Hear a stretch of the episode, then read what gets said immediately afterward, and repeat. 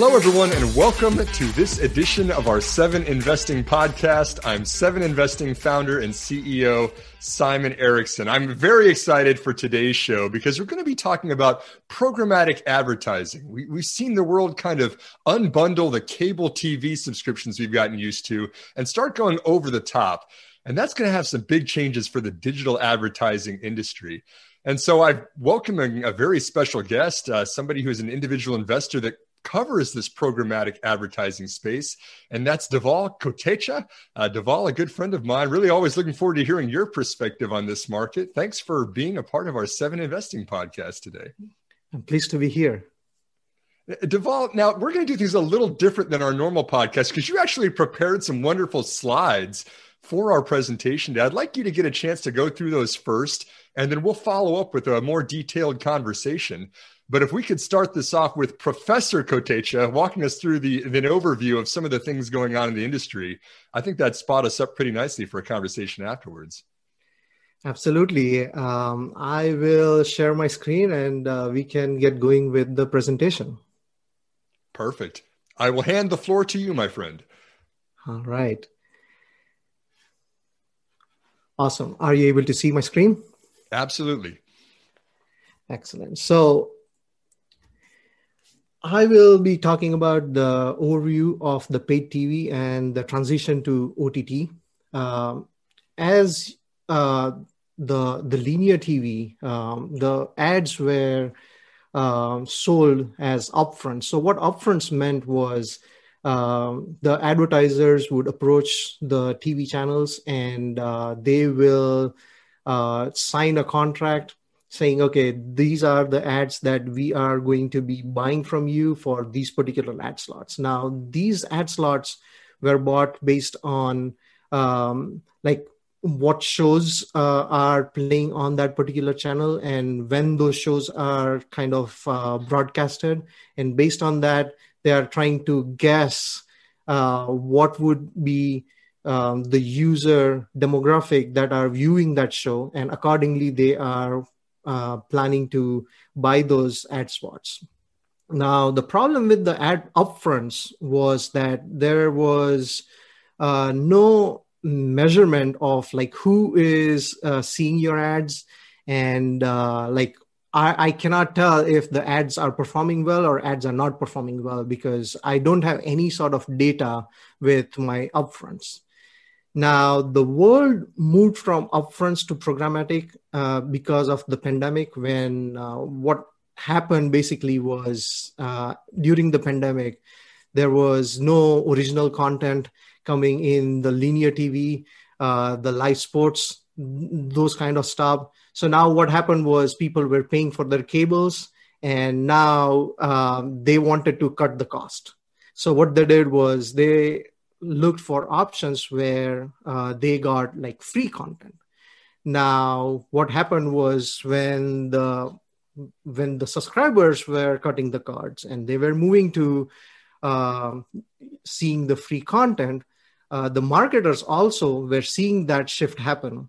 And uh, what that meant was they also started moving to where uh, the, the subscribers were moving to and they were moving to programmatic. And now with programmatic what's happening is they have so much more data about what user is watching your show. And they could do what they could do is they could kind of target you specifically target the subscriber specifically and show them that ad uh, which is much more relevant than what uh, upfront would be able to show right? So um, this is what happens when um, the upfronts is the traditional TV buying here. Um, the targeting is is very limited because uh, you are not sure who is watching your ads.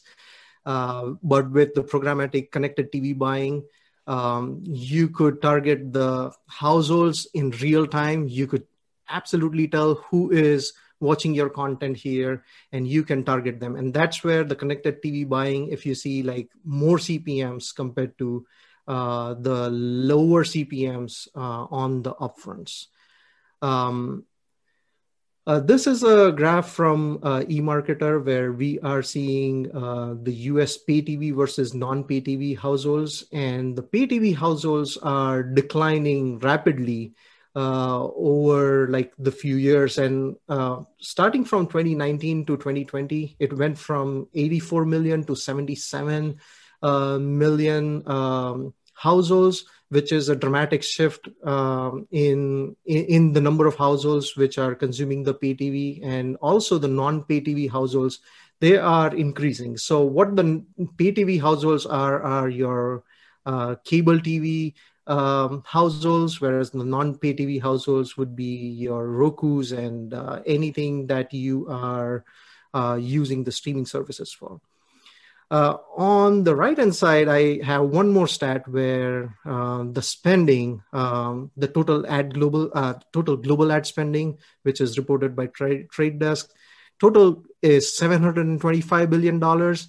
Out of that 725 billion dollars, 230 billion dollars are still spent on the linear television. Now, if this uh, linear television people are cutting the cord, uh, and now the marketers are not spending it on the linear television. Now we know where that $230 billion would be assigned to. And the answer is connected TV. Um, we are seeing this uh, pan out when we are seeing the connected TV ad spending grow up year over year. Uh, in 2019, it's $6.38 billion. 2020, it's 8.11, projected at 18.29 for 2024 which is huge and if you look at one stat which was from magna global uh, the ott accounts for 29% of tv viewing but so far only has captured 3% of tv ad budgets. Now this is there's there's a big gap between this just because if you see uh, the ad budgets have not moved still uh, where the viewers are moving. So there's a huge opportunity of uh, the TV ad budgets moving to uh, the companies. And the companies which are going to be a beneficiary here are the DSPs and the SSPs of the industry in the ecosystem, right? So uh, there's a enormous potential here in the ad tech space uh, as it stands here. Um, this is a recent survey uh, conducted by the Trade Desk uh, along with YouGov, and this is December 2020. So this is a very uh, recent survey. And if you look at the key findings, we are seeing the same findings here, which we saw starting uh, Q2 and Q3 of 2020, which is cost is driving the cord cutting. People don't want to pay for the cable subscription; they prefer the um, the ads, uh, the the AVOD basically, which is uh, ad-based video on demand. Um, consumers look to CTV for sports. Uh, they conducted the survey where 39% of sports viewers are now watching sports primarily on ad-supported streaming platforms or social media platforms. Um, and the TV buyers on the other side, they are also rethinking the upfronts because with upfronts you get very little flexibility um, and uh, you don't have that level of precision as well with upfronts. Um, and on on the other side, uh, we are also seeing that the marketers are boosting the connected TV skills. Marketers are favoring CTV because it's more effective than uh, the linear TV. Um, so so those are the key findings and it is all going in the direction where uh, ctv um, is benefiting here we are going to see this trend continue in the next few years um, roku also if you saw uh, they posted some preliminary results um, like um, early preliminary results um, for the q4 and this was the first time they hit um, the 50 million active accounts um, as of December 31, 2020, which is 285% growth from December 31st of 2016. And uh, in Q4 itself, uh, they grew like uh, 5.2 million accounts. And if you look at year over year, um, the active accounts, uh, it it was a 45% uh, increase in year over year. Uh, and uh, if you look at the hours streamed, uh, which is 58.7 billion hours. That's 55% year over year. Uh, hours streamed in just Q4 is also 54 55% year over year. This is tremendous growth in the connected TV space.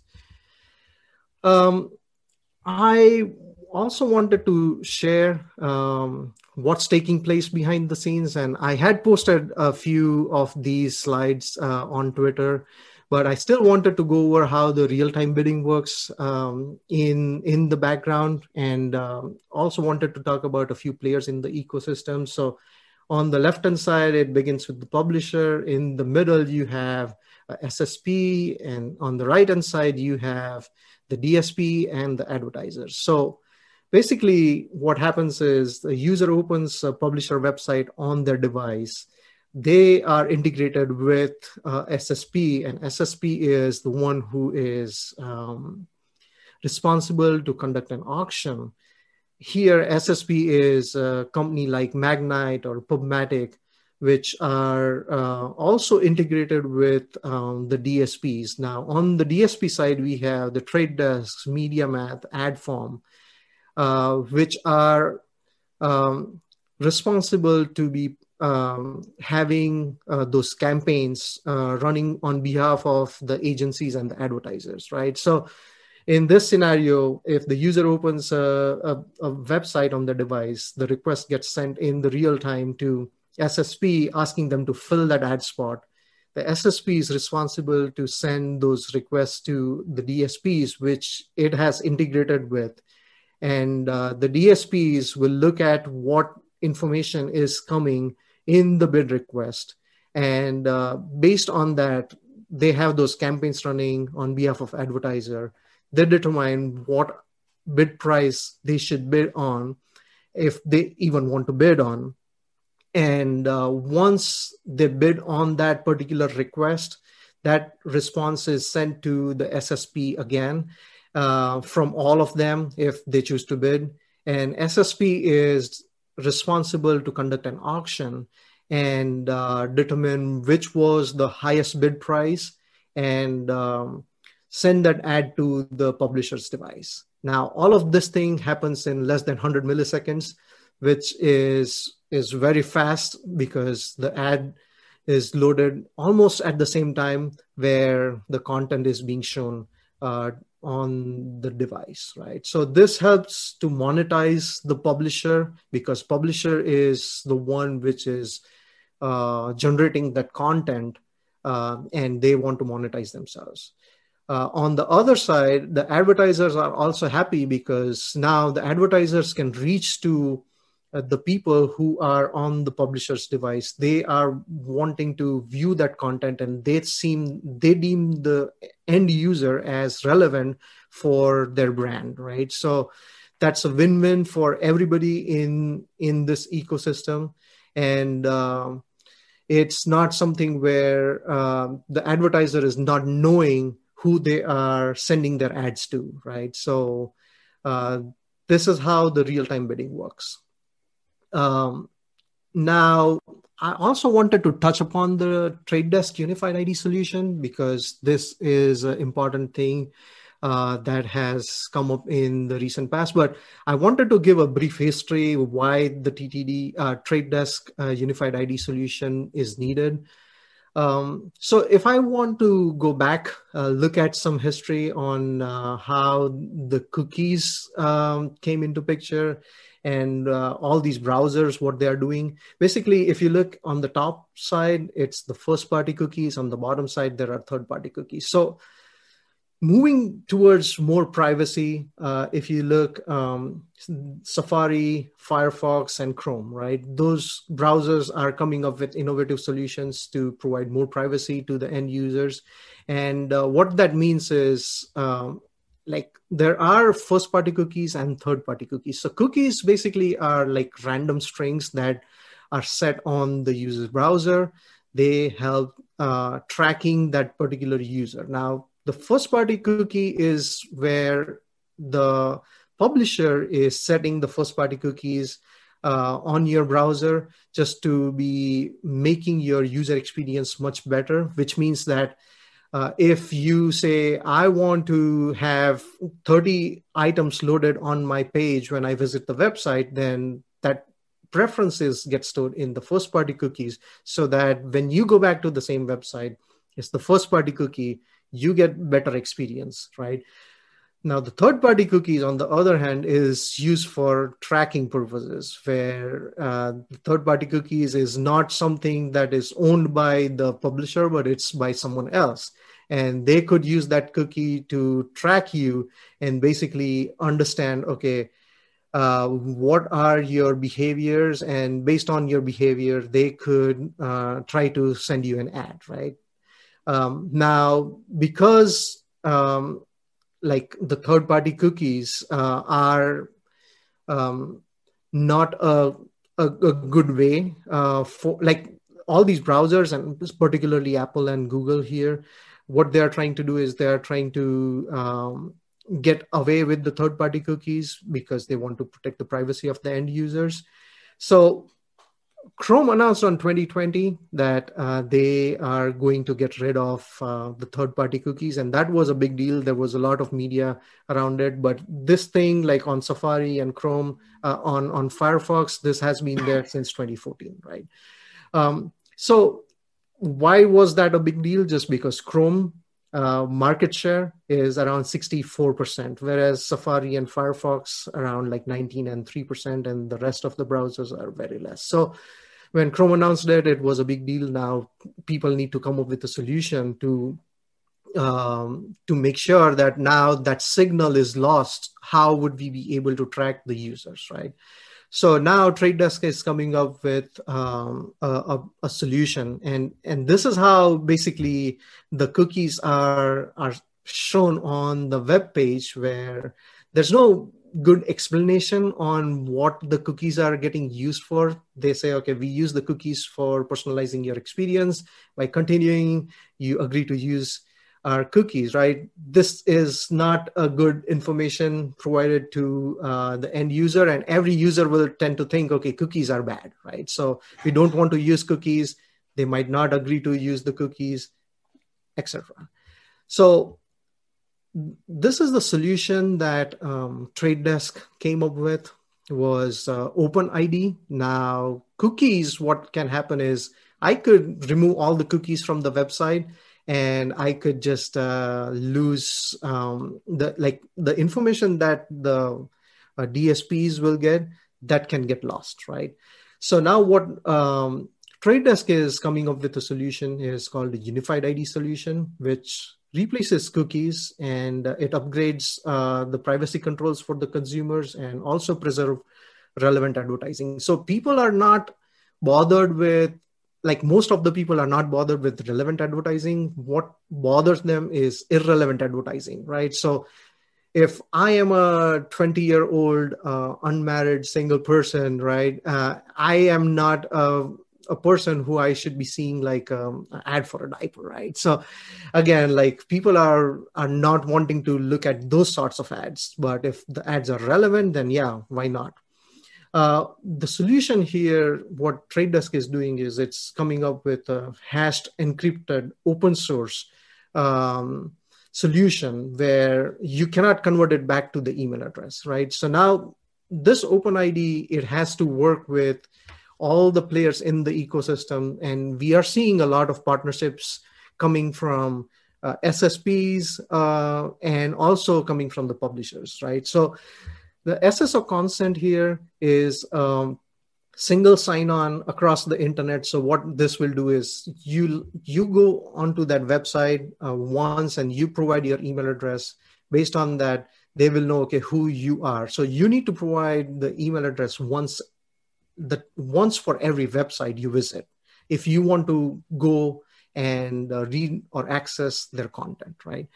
So framework for, for publishers is very important because this is going to be driven by the publishers because publishers will be the one who would be collecting those email addresses and would be responsible for the success of this solution because now uh, they are responsible to explain the value of value exchange uh, to the internet users, right? So uh, Jeff Green talks about quid pro quo of the internet which is you allow us to send you relevant advertising for in exchange of free content, right? So publishers is where everything starts, and publishers are responsible to make that clear to uh, the end users. And therefore, this framework is also made available by uh, trade desk to uh, them, right? And then this is controls for consumers where consumers can say, okay, I want to be shown, I, I want to, I'm okay to get the ad from this, this, this advertisers or this type of advertiser. I don't want to see the ads for this type of advertiser. So I don't want to see an ad for, say, uh, a car. Um, so I want to block, say, automotive at uh, like on a on a higher level, but I'm okay to see the ads for, say, uh, say media or any sorts of say books, right? Um, and therefore, like I can, I as a consumer would be able to control that, and this is a win-win for everyone. Now, I I prepared us um, a graphic here to explain how this works. Um, so basically, the first step, uh, publisher's website, you put in the email address. If you are visiting it for the first time, you submit that email address. Um, and uh, what the unified ID code does is it hashes that email address and then it encrypts that hash, converts it into uh, a, a ID, which is a TDID and that is provided to an SSP. Now, SSP is responsible to be forwarding it to uh, the DSPs, and based on the the unified ID, uh, they are able to track that user. They don't need cookies here to track. Uh, these unified IDs are more than enough to determine okay who is this user based on his email address, and uh, the SSP then sends the relevant ad to the publisher website the most important thing here is the encrypted hash. They cannot, it, it can never con- be converted back to uh, the email address, which is a PII, which is personally identifiable information. Uh, and this is where the security of the unified ID comes into picture. Um, and uh, yeah, uh, that was uh, it.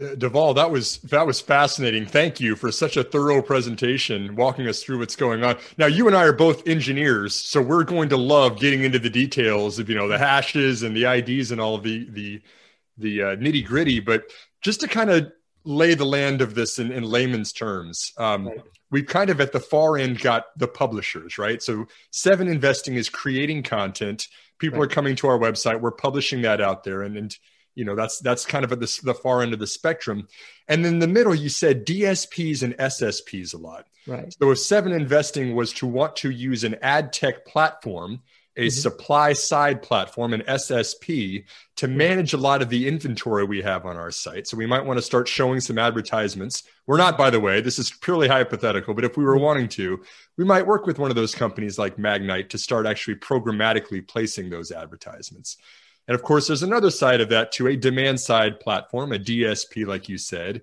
that's then working with the advertisers themselves and the ads that they're wanting to place. And it's all kind of in the middle, um, right. Taking place pro- programmatically. Um, my, my big first question for you is it seems like that entire ecosystem is in flux. Uh, you talked about Unified ID 2 and Trade Desk and, and companies like Magnite are pushing for an open source, uh, less invasive system to start placing those ads. Are you seeing that the publishers are also on board with these changes and these moves away from cookies to a new solution like that? Yes, um, I I think that publishers have no other option but to embrace this uh, new technology because if publishers will not start embracing um, this sort of unified ID, then what will happen is third party cookies will go away. And now publishers will not have, uh, so publishers will not be able to monetize um, their content in the best possible way, right? So now the CPMs will drop uh, for that publisher because now advertisers don't have the information on the publisher, right? So the most important part in this puzzle is the publisher being able to embrace this unified ID, and it starts with them because they are the ones where the end users are going to for uh, getting the content. And, and we've been seeing this and kind of framing programmatic so much in terms of internet websites, right? And then everybody went after mobile at the same time too, and we did header bidding and all the other uh, innovative things taking place in this space. But but you mentioned something very interesting that television is perhaps the next horizon for this market. Uh, what was the stat that you said there's a 230 billion dollars in linear TV spend, but only eight billion dollars of that's taking place on connected TV or programmatic mm-hmm. TV. Yes. Um, so 30x increase. I mean, are we seeing the same transition in television that we've seen in um, in the internet and, and, desktop and mobile? Yes, absolutely, and uh, and this has been a, a, shift that got accelerated just because of the pandemic. And uh, Anthony Wood, he the CEO of Roku, he mentioned uh, this as the decade of streaming, right? So uh, people are moving towards um, the the content which is um, ad supported uh, and uh, like based on the surveys again right what we saw was people don't want to spend more than $20 uh, for any sort of streaming services. So what they are trying to do is they are trying to add a free ad supported platform along with uh, the streaming services, right? So basically, if you look, say, if I want to own, like I have a streaming service, say Netflix, um, then I would I'm paying a certain amount for Netflix. Then if I am ha- like I want uh, Disney, then I'm paying something for Disney. Then like you can keep piling up that cost, and that cost will be exorbitant at one point.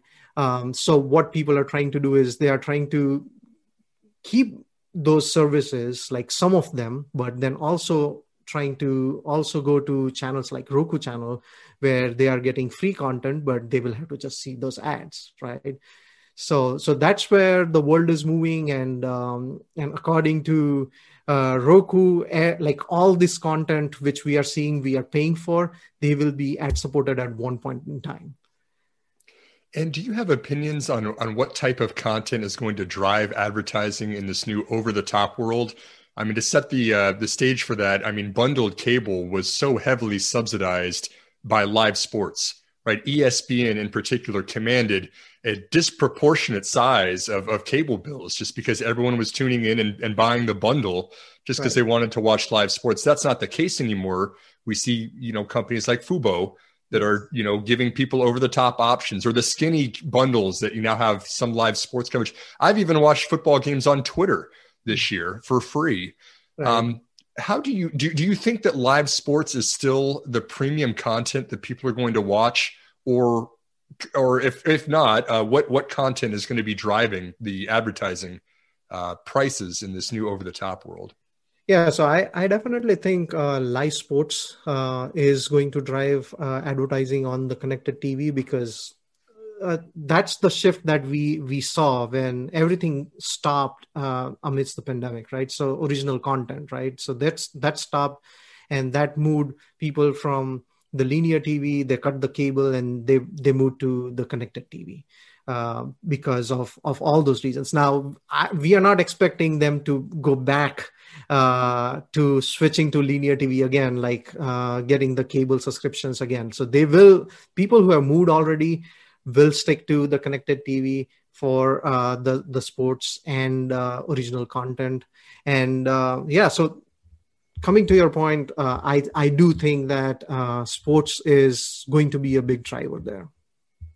Sure. And, and, kind of in the middle section, right, between the publishers we talked about and the advertisers, uh, let's talk about the DSPs and the SSPs, the, the ad players, the ad tech platforms. Uh, you've done a lot of work in this, including your, your personal uh, work, Dhaval. I, I, which, which of these players do you think stands out? We've talked a lot about the trade desk as a right. DSP. Uh, we've talked about Magnite as an SSP, but you also mentioned Pubmatic, and you know I know LiveRamp is in there. There's right. several other players. I mean, how do you see the relationships between those? Is there consolidation that happens in this place in this space? And uh, who do you think is the front runners in terms of the platforms? So uh, in ad tech, everything works based on relationships, and uh, if they have good relationships, that's where uh, they are uh, they are going to do well. And I see on the DSP side, um, Trade Desk is the number one player, and I I continue seeing them as a leader in that space. On the SSP side, I I see Magnite as the top dog on on the SSP side, and again they have.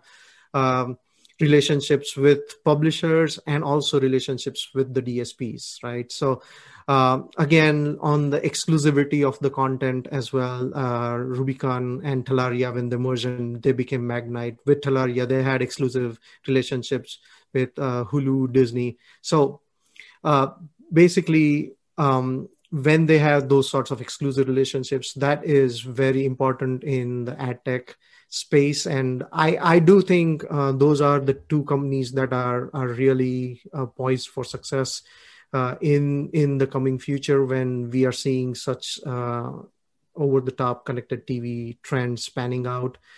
And also um, roku right? So roku is a is a very special player uh, in this space because now they own the content as well uh, with Roku channel, and they have a lot of other uh, streaming platforms um, uh, that people can uh, play on their platform too. And also, they have uh, something called OneView, which is uh, the Zoo acquisition, which they made um, a couple of years back. Um, so they are also in a strong commanding position in this space, specifically for connected TV. And I'm curious, do you have any thoughts about Netflix? This is kind of tangential to this conversation because Netflix wants to charge you a subscription and build all of its own content and not have any advertising. But do you think Netflix um, continues to be as dominant as it's been for the last 10 years? Or is this kind of a, a shift away from what Netflix has been trying to build? So Netflix is is is a is a different kind of a story where they are charging people for subscriptions, but again, uh, like I, I, I saw uh, Jeff Green, uh, CEO of Trade Desk. He talks about he envisions Netflix uh, to be a, a like turning to an a AVOD model uh, from a SVOD model in the near future because uh, he thinks that it's not sustainable for Netflix to operate based just on the subscription because now majority of the people uh, they are able to like they have a subscription to netflix so where would the next uh, growth uh, come from? Uh, international is one avenue but still there are uh, limitations on on that front too and um, the best way for them to move forward would be to provide a model where they could have a, a kind of a model where they could have ads along with their subscription service and uh, do some sort of a hybrid model instead of just relying on the subscription services. Yeah, it's very interesting. And even comparing Netflix to a company like Disney, who is, of course, all in on content, Disney Plus is blowing it out of the water right now, completely yes. knocking it out of the park in subscribers. But then also, you know, they tried out the Hulu experiment. They've been very willing to work with with advertisers and building out kind of the uh, the front end of the service too. Right. Uh, we'll, we'll change gears in just a second here because I'd like to hear some advice that you have for individual investors, which is who uh, our audience is for our Seven Investing podcast. But before we get to that, could you tell us a little bit about the FinTwit Summit that you are working on right now and what, what that is and, and why we might be interested in this? So we came up with this idea of uh, FinTwit Summit where we wanted to um, share knowledge, and uh, we have uh, a lot of people on FinTwit that people follow on day-to-day basis, and they share like tremendous content. And one of them is you, and uh, uh, we have almost around uh, 13 speakers confirmed at this point. Um, two of them are still tentative, but a 15 speaker lineup. spanning over it like a day and a half to two days. Um, and uh, and people are just going to learn a lot from from this summit. So uh, we are just trying to um, share as much information as possible from the amazing speakers that we have got um, and um, and and grow together. So um, it's it's going to be um, a great thing. It's going to be huge. Uh, we have almost have around 1,700 people showing their interest um, in in the FinTwit Summit. So, FinTwit Summit is going to be around um, the second week or the third week of March. Uh, that's what we are aiming for at this point. We are working uh, with the platform partners. We are working with everybody to make this happen. So, um, stay tuned for that. Um, uh, we are pretty excited for for that summit. I'm, very excited about it too. You know, our mission with our company is to empower individual investors, and you put together quite a lineup of some incredible investors that we're going to all be able to learn from. Um, in, a, in a single day, right? Dhaval, this is going to be a single day, or is it going to be a, a little longer? So it, we were initially thinking of a single day, but with 15 speakers, if people are talking about for an hour, then we would want to go like an hour and a half to, uh, sorry, a day and a half to two days, right? So that's the plan. Yeah, really looking forward to that. We'll put a link uh, for people that are interested in the FinTwit Summit into this podcast description. But let's let's close out with with some of your advice as well, Dhaval. You know, I, have always looked to you. Uh, we chatted actually earlier this year when we interviewed you about investing in India. You came with a incredible, thorough presentation for that as well. You've got another one here talking about programmatic advertising. But let's kind of look maybe at the ten thousand foot level. Uh, just as an investor, I really liked one of the the tweets that you had earlier uh, this month which you, you retweeted from someone else, but it said if you get 1% better every single day of the year, look at the compounding of where you'll be after 365 days. And I love that. And, and I just wanted to kind of close out with you maybe providing a couple tips that you have for individual investors who want to do a better job in their returns in the stock market. Right. So I would say I'm not capable of providing advice to anyone, but uh, what I would say is this is what this is the advice that I give to myself every single day, right? So I have uh, five things uh, which I tell to myself, right? One thing is keep it simple because in this, uh, like when it comes to investing, I have tried a lot of different tips and tricks. And ultimately, I have come to a realization that if I keep it simple, I dollar cost average into my investments and um, put every single paycheck into um, the stock market every single month or bi-weekly then uh, i will see much better results than just trying to speculate or just trying to uh, go and jump from one stock to the other right? So keeping it simple is the first thing that i tell to myself. The second thing is less is more when it comes to investing.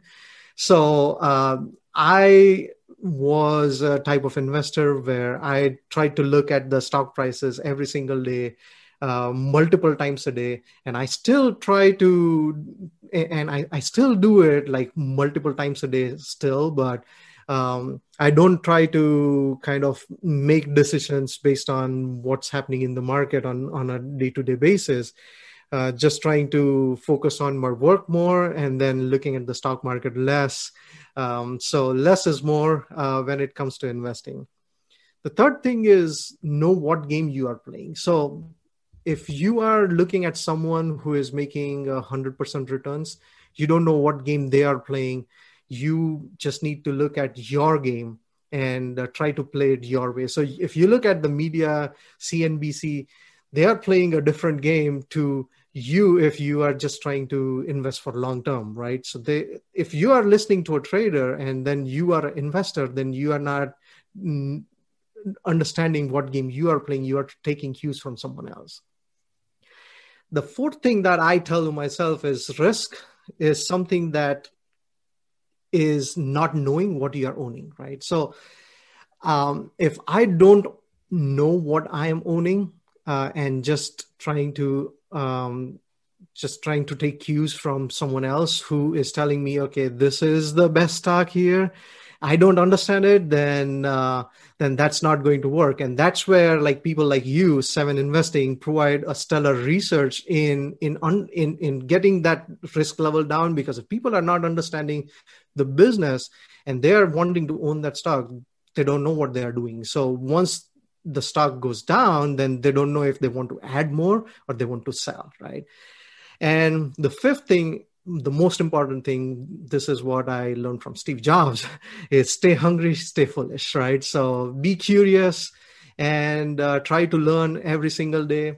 and uh, you will be better uh, if you try to learn um, on a daily basis. So those are the few advice that I have it written in front of me, and uh, I try to follow them on a daily basis.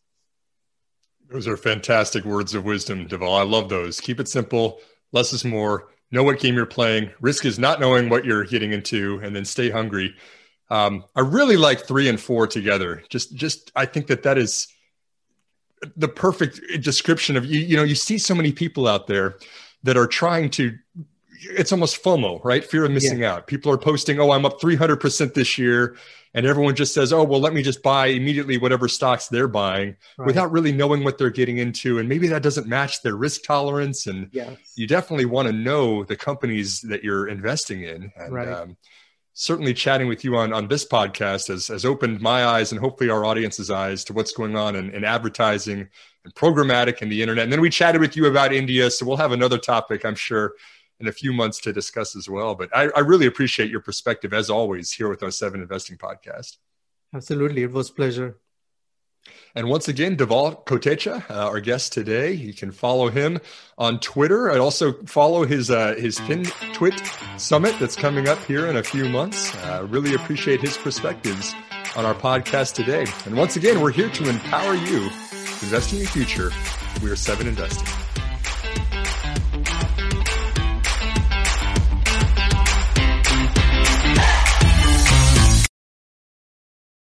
A reminder that people on this program may hold positions in the companies that are mentioned. Buying and selling stock carries financial risk, which could include the loss of capital. The views in this program should not be taken as personalized advice. Before acting on any of the information provided, listeners are encouraged to consult a financial or tax professional.